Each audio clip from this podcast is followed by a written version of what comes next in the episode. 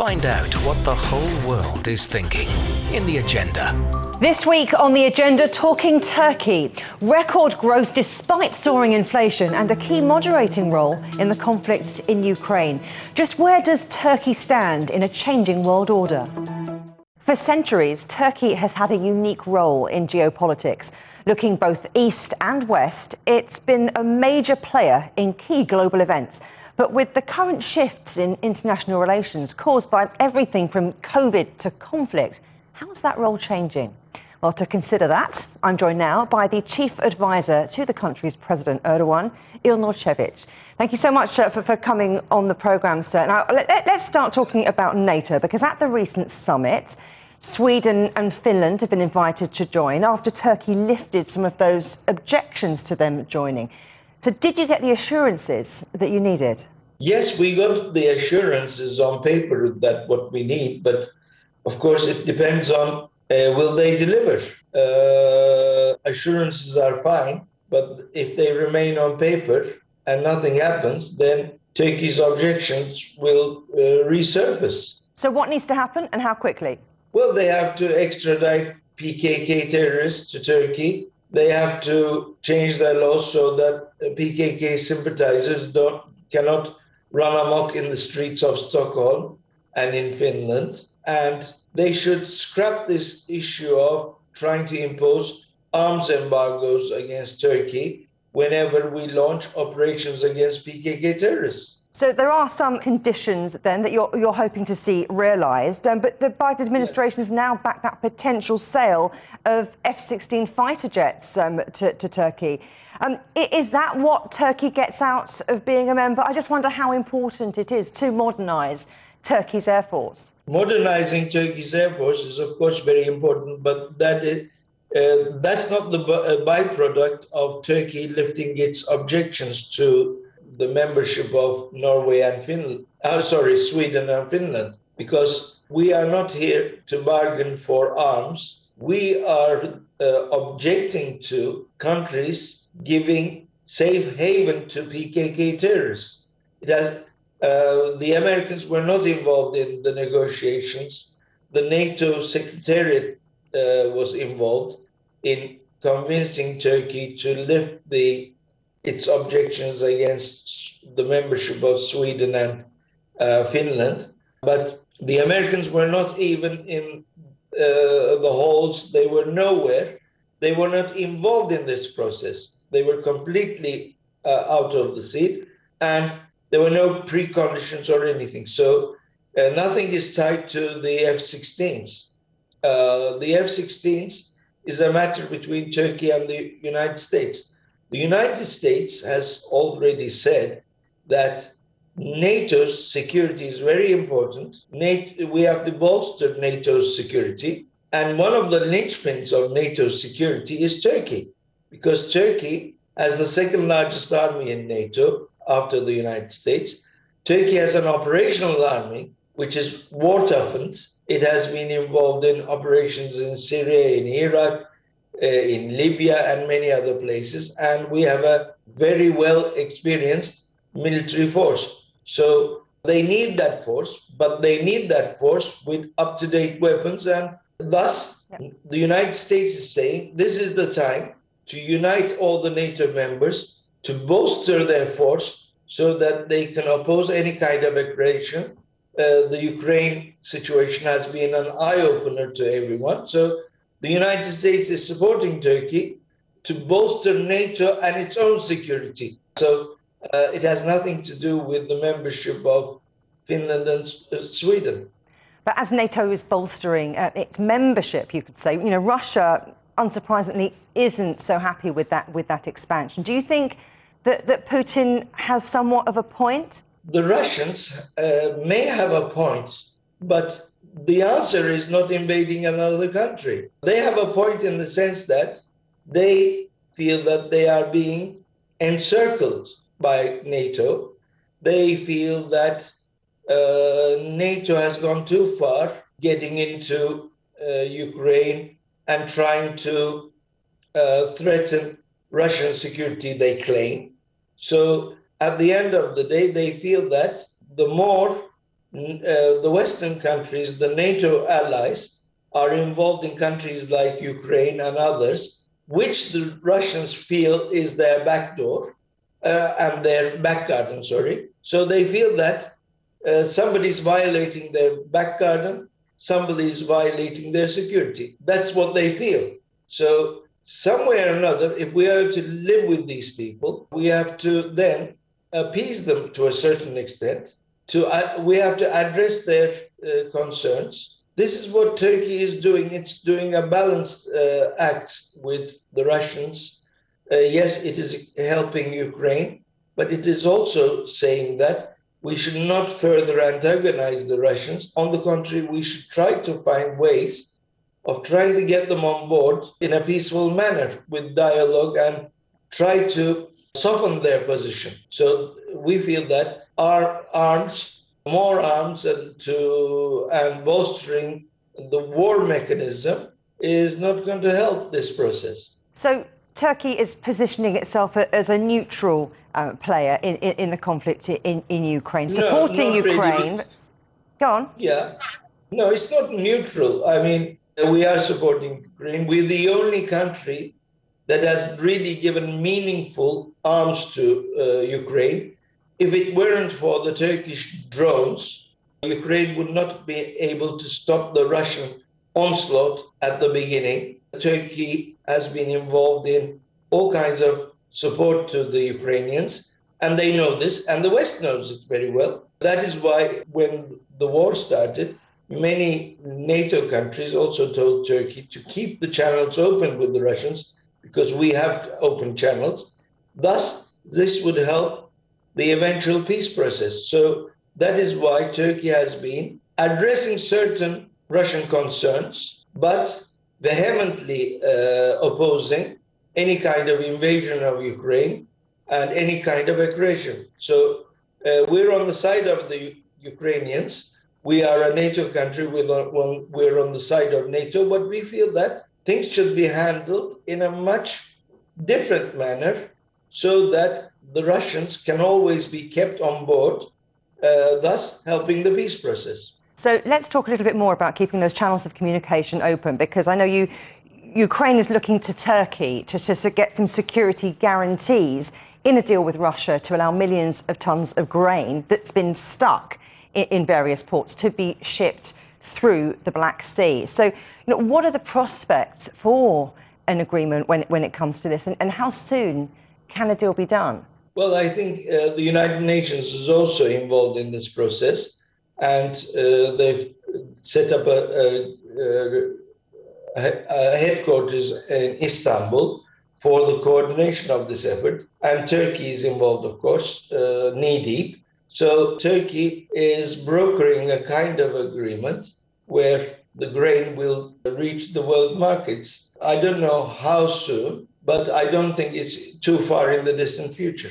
Let's talk about the European Union and, and, EU membership, because in June, the European Parliament warned that over the past two years, Turkey has consistently gone back on some of the commitments in relation to the accession process. What's your take? they haven't kept any of their promises. So, I mean, you know, uh, saying uh, that Turkey is not keeping its uh, promises is rather awkward. Turkey is a vital security element for the EU as much as NATO. Uh, if it weren't for Turkey, 5 million Syrian refugees would now be at the doorsteps of many European Union countries.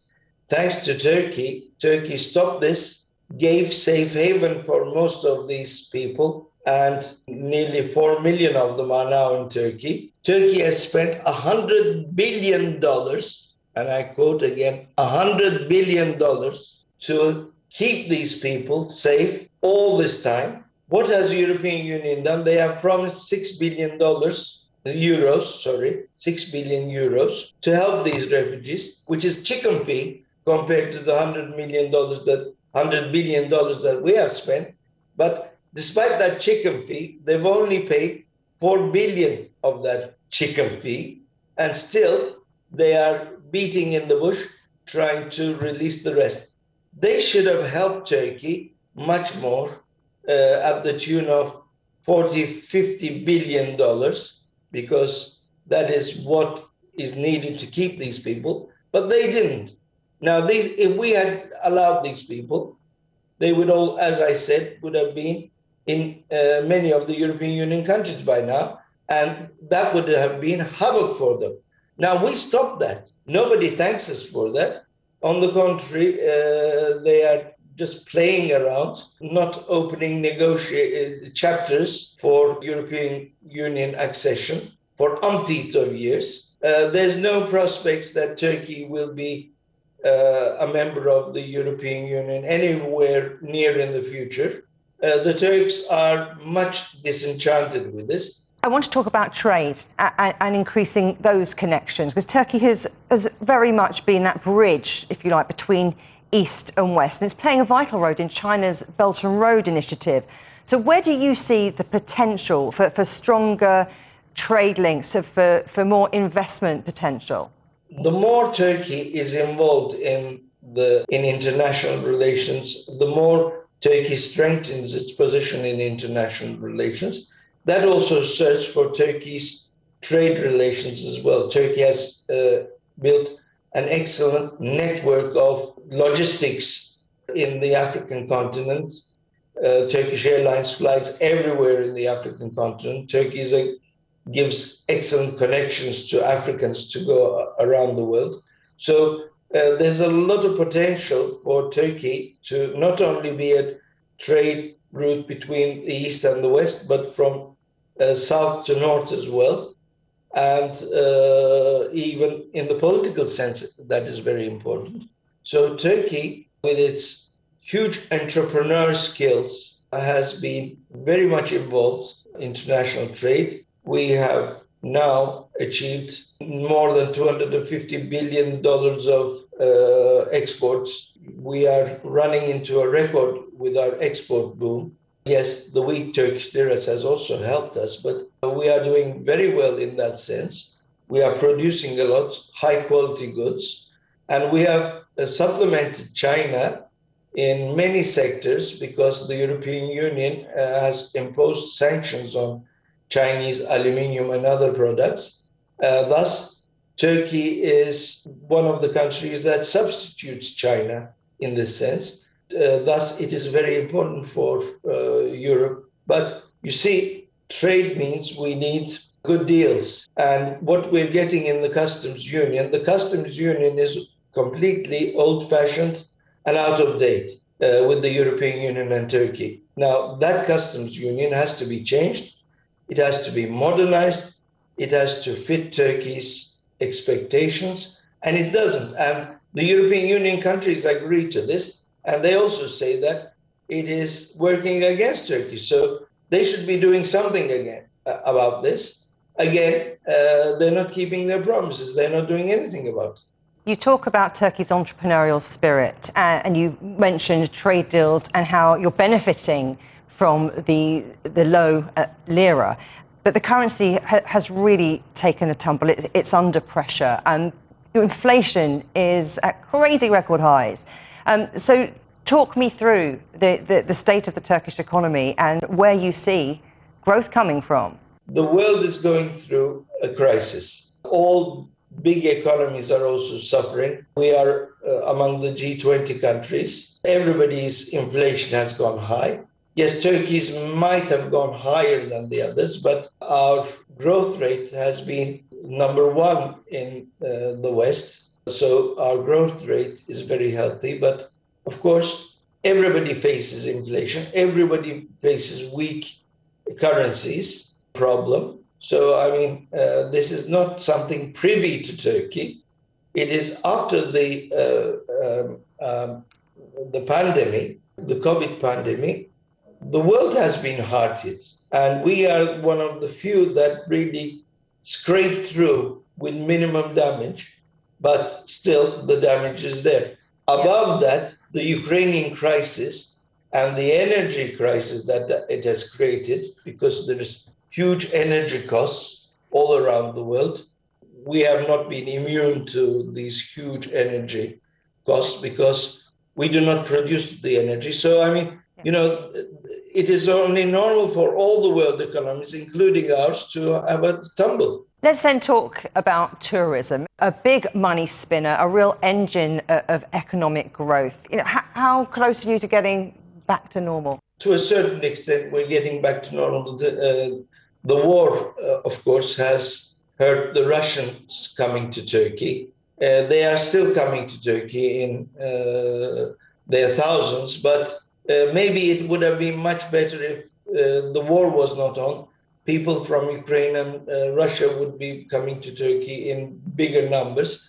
But Turkey is a good holiday destination, so everybody tries to get to Turkey from Germany and many European countries. They're very used to Turkey, so uh, that is good news for us. But of course, other uh, there are other elements. I mean, tourism, our export boom, our tourism are favorable signs. But of course, the, when it's energy, the energy prices really hurt us because it hurts the American. So it's only normal for it to hurt the Turk. We do not produce oil like the Americans, and yet we still suffer even more than them. So, uh, you know, that's the picture. Turkey has rebranded itself. It's not just Turkey, it's Turkiye. Uh, I wondered why yeah. that move's been made and why it's happening now. There was an effort by uh, late Turgut Özal to do this, but uh, he did not succeed. He wanted the name of t- Turkey to be called Turkiye. The fact that we have the bird turkey and everybody has been joking about it in, for many years may have had a, a, had an impact on this decision, but the real thing, of course, is that we want our name to be called Turkiye because that is what we are. And we feel that we are different than many countries. We are we help peace in the world. We try to create as much as help to the needy around the world. We are the only country that uh, has 5 million refugees, 4 million of them Syrians. We give safe haven to people. So we wanted to be a bit different. So we called it Turkiye. Ilnur Çevik, absolute pleasure talking to you from the presidential Thank palace you. in Ankara. Thank you very much. Thank you. Still to come here on the agenda, a question of economics why record growth won't be enough to save the Turkish economy. Find out what the whole world is thinking in the agenda. Welcome back to the agenda. We've considered where Turkey sits in the world in terms of foreign affairs, but what about its financial situation? Joining me now from Istanbul is Attila Yeşilada, Turkey country analyst for Global Source Partners. Thanks ever so much for coming on the show. Now, let's start with inflation. You know, at 78% is at 23 year highs. But this new economic model, slashing borrowing costs, which some critics say is a high risk experiment, it just isn't working, is it? Nope. Inflation is accelerating towards three digits simply because slashing borrowing costs means cheaper credit, which means higher domestic demand growth, which is not matched by supply, which obviously is very inflationary.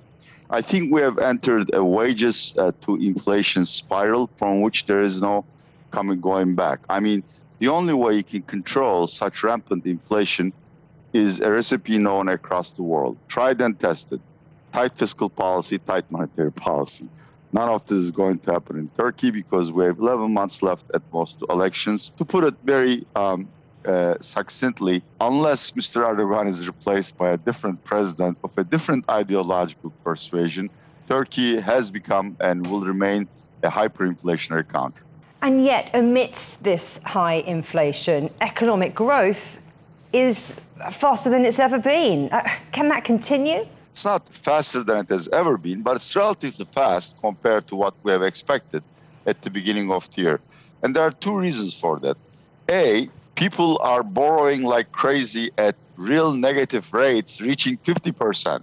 So the loan rate is 30% per annum, inflation 78%. One would be crazy not to borrow. And what do they do with the money they borrow? They consume. Second reason is, you know, very apparent and also very well known in the global economics literature. It's bringing forward consumption simply because if you put your money into deposits or in any kind of financial assets, it depreciates because of steady inflation. As a result, whenever I have money in my hands, I immediately consume it or buy it or use it to buy raw materials or if I'm really rich, to speculate it in the housing market. But while the economy is growing so fast, the, the cost of living is, is soaring. How worried should we be about things like rising food prices?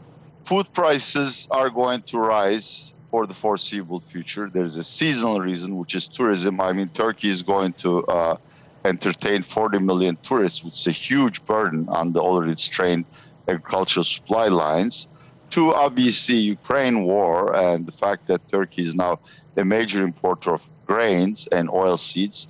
Three structural problems. Nobody wants to do agriculture in, in anymore.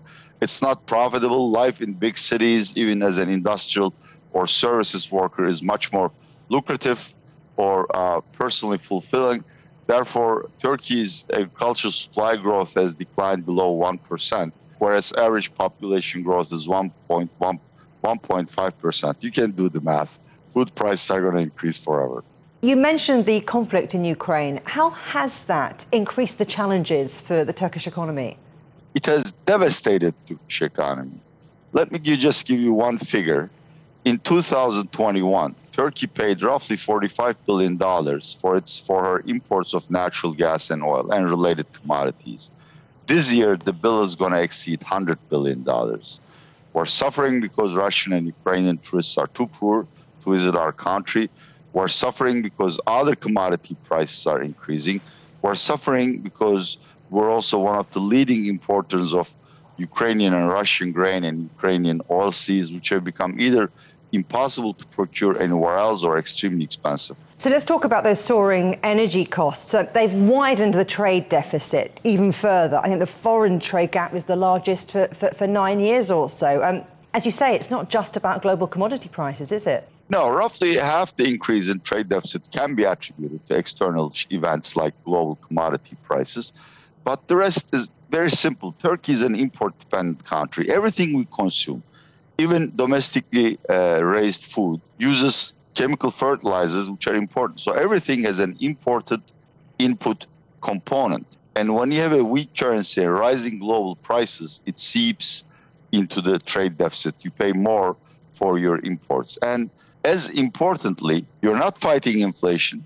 You want to keep domestic demand robust. That is, you want to keep growth robust so you can win the next elections. And since there is so much growth, despite the higher prices, people are also importing more from abroad in terms of non-energy things like you know cars, uh, luxury food, luxury textiles, etc., etc. That's another conundrum. We economists look at the problem not not as the foreign trade gap, but as a current account deficit. And Turkey's current account deficit is going to reach $50 billion at the end of the year. To finance this, Turkey needs reserves, FX reserves. Turkish central bank has only usable FX reserves of $30 billion. So later in the year, probably in the winter, Turkey may also have a balance of payments bottleneck. That's difficulties in terms of securing foreign financing. That's the winter. Let's bring things forward a little bit because we're in the throes of tourist season. How important is tourism to the Turkish economy? It's existential. Not only does it generate 4% of GDP, it produces roughly 2 million seasonal employment. And it's so, it, it buys goods and services from 25 different industries. The tourism season usually makes the difference for the economy. And this year, tourism season has started very well, and I hope COVID will not strike again or there won't be any domestic turbulence. We'll probably close the year with $30 billion of gross tourism revenue, which is at par or slightly better than the previous past peak, which is 2019. It's good, it's good for everyone, but the import growth is so rapid and Turkey is bleeding foreign exchange so rapidly, even an exceptional tourism season will not solve our current account woes. Well, we'll be talking to you again to see if your predictions for the Turkish economy and the political landscape ring true. Been a pleasure hearing your insights. Thank you very much, Attila Yeşilada. Bye bye. Coming up on a future agenda, get out your crystal balls to consider what the second half of 2022 might have in store for the global economy. But for now, from me, Juliet Mann, and from all of the Agenda team here in London, goodbye.